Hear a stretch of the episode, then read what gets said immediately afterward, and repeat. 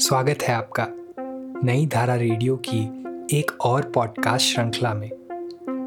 यह श्रृंखला नई धारा के संस्थापक श्री उदयराज सिंह जी के साहित्य को समर्पित है। उदयराज जी के इस जन्म शती वर्ष में हम उनकी अमूल्य साहित्यिक धरोहर आप तक लेकर आ रहे हैं इस पॉडकास्ट के माध्यम से। सुनना न भूलें, नई धारा रेडियो पर। उदयराज सिंह की रचनाएँ पॉडकास्ट में आज सुनिए उदयराज जी की लिखी कहानी, शारदा की शादी।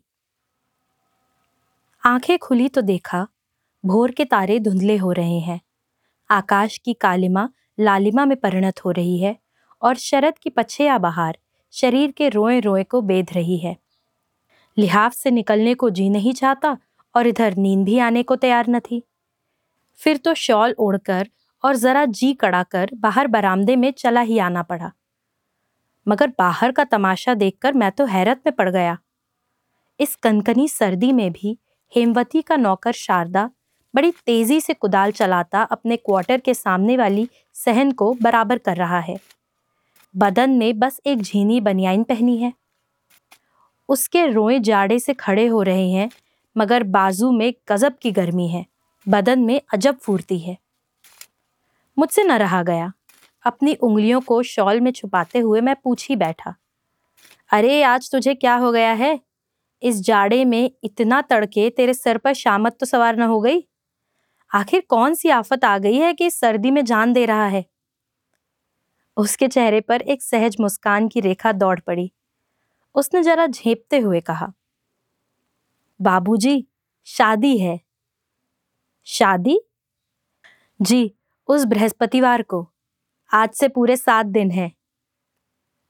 तो बीवी के आने की तैयारी में जाड़े से मोर्चा लिया जा रहा है, ये बात है। जी, मुझे हँसी आ गई और वो उसी तरह कुदाल चलाने लगा। शारदा की बीवी आ रही है। बीवी, सुंदर, शर्मीली और अलबेली भी। उसकी खुशी में कार्तिक की सर्दी खलल नहीं पहुँचा सकेगी, उसके उत्साह में भोर की तीखी बयार भी कमी न ला सकेगी। क्षण भर रुककर मैंने फिर पूछा, क्यों? तूने देखा है अपनी बीवी को? हाँ बाबूजी। कैसी है रे? बड़ी सूरत वाली है, आँखें बड़ी बड़ी और सदा हंसती नाचती रहती है। वाह, तब तो बड़े किस्मतवर हो यार। वो मुस्कुरा पड़ा। उसका कोना कोना नाच उठा। वो दुगने उत्साह से कुदाल चलाने लगा। नई बीवी की याद ने हाथ में चौगनी ताकत ला दी है। अब तो उसका जी चाहता घड़ी भर में सारी सहन को बराबर करके धर दे। वाह री बीवी तुझमें ये शक्ति, ये आकर्षण। दूसरी घड़ी देखा कि शारदा टोपी लगाए और कंधे पर एक झोली लटकाए, बड़ी तेज़ी से कहीं चला जा रहा है।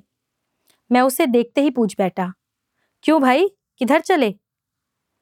बाबूजी, एक साहब के यहाँ मजदूरी भी करता हूँ, आज कुछ देर हो गई। तो छुट्टी क्यों नहीं ले लेते? शादी तो करीब है। छुट्टी ले लूँ तो फिर खाऊं क्या? रोज कुछ पैसे मिल जाते हैं उसी से। वो सलाम करता काम पर दौड़ गया। मुझे बड़ा आश्चर्य हुआ।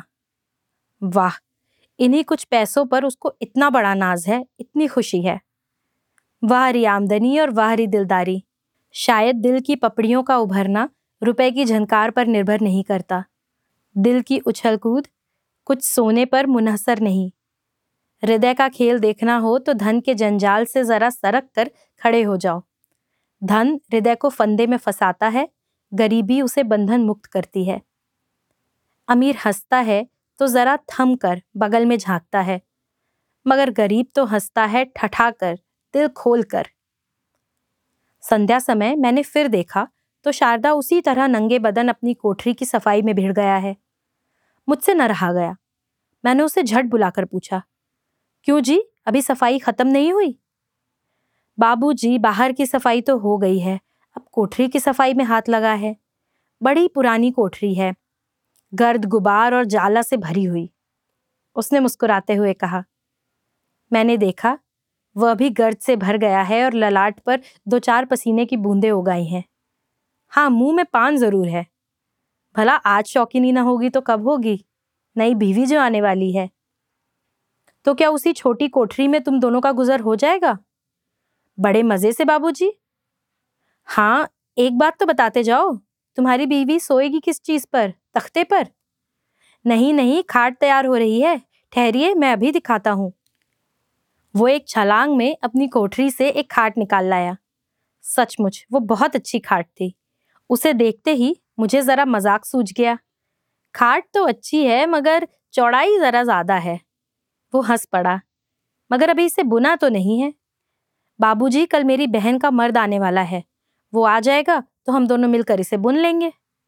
बस, एक दिन का काम बाकी रह गया है। फिर तो देखिएगा, ये खाट इतनी नफीस उतरेगी कि मेरी बीवी दांतों तले उंगलियाँ काटेगी।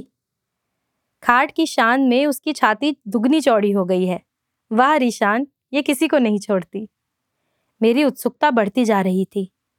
मैंने दबी जबान में कहा, चलो जरा तुम्हारी कोठरी तो देखूँ? हाँ हाँ ज़रूर। उसकी कोठरी क्या थी? बस एक घरौंदा। उसकी नई चारपाई उसमें मुश्किल से अट पाती। फटे पुराने कपड़े कोने में पड़े थे। दो चार रंगीन कपड़े भी देखने को मिले। दीवार की मिट्टी गिर गई थी और दूसरे कोने में किसी टूटे हुए अंग्रेज़ी चूल्हे का ईंट और मिट्टी का अंबार पड़ा था।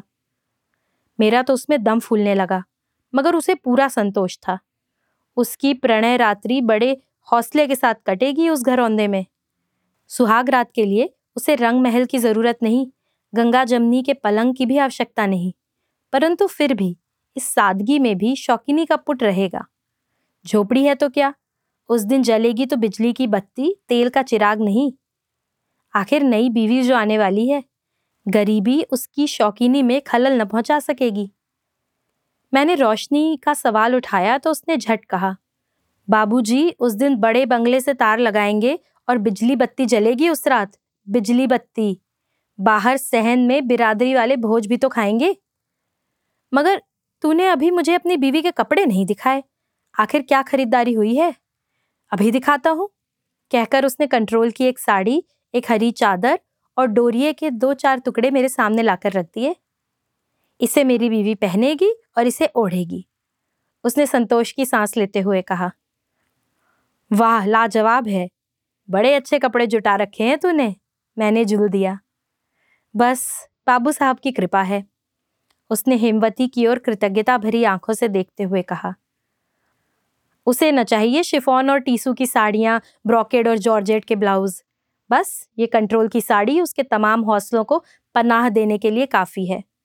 बस, उसे वह लाल रंग में रंग देगा, फिर तो वो उदयपुरी लहालोट चुनरी का मज़ा देगी। फिर उसमें खिलकर जब उसकी बीवी उसके सामने आएगी तो इंद्रपुरी की अप्सरा न सही, किसी मन की मेनका से तो कम न होगी। इस बात का इत्मीनान था उसे। शारदा की शादी में शामिल होने की मेरी बड़ी इच्छा थी। मगर किसी ज़रूरी काम से उस समय मैं शहर से बाहर चला गया था। जब लौटा तो सुना कि शारदा पूरा छैला बना, एक छोटी मोटी बारात लेकर अपने ससुराल गया और एक कमसिन बीवी साथ लेता आया। घरवाली के आने पर बड़ी खुशियाँ मनाई गईं।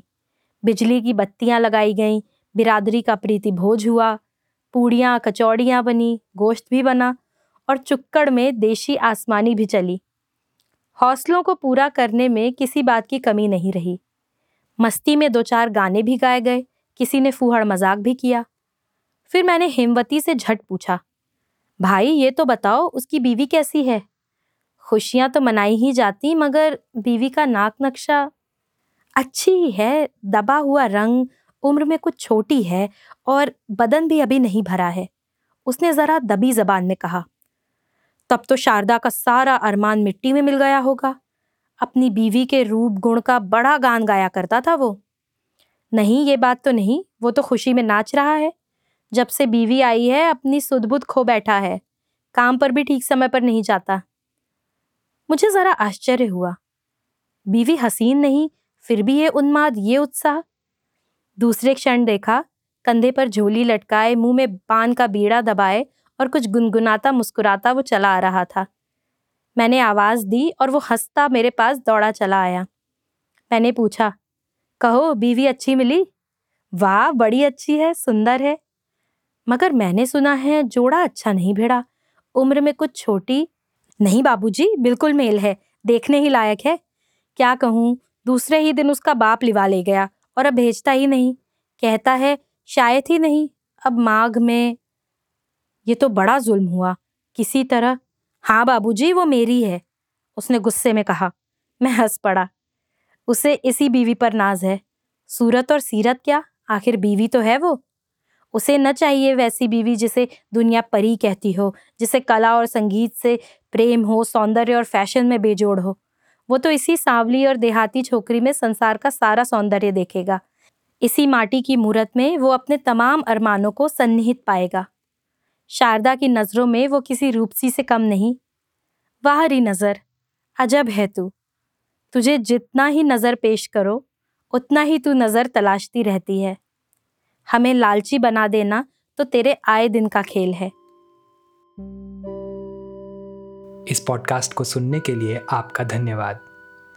हम आशा करते हैं कि हमारी ये प्रस्तुति आपको ज़रूर पसंद आई होगी। अन्य पॉडकास्ट्स वीडियो इंटरव्यूज़ आदि के लिए नई धारा को सभी सोशल मीडिया प्लेटफॉर्म्स पर फॉलो करें। जल्द ही आपसे फिर मुलाकात होगी। धन्यवाद।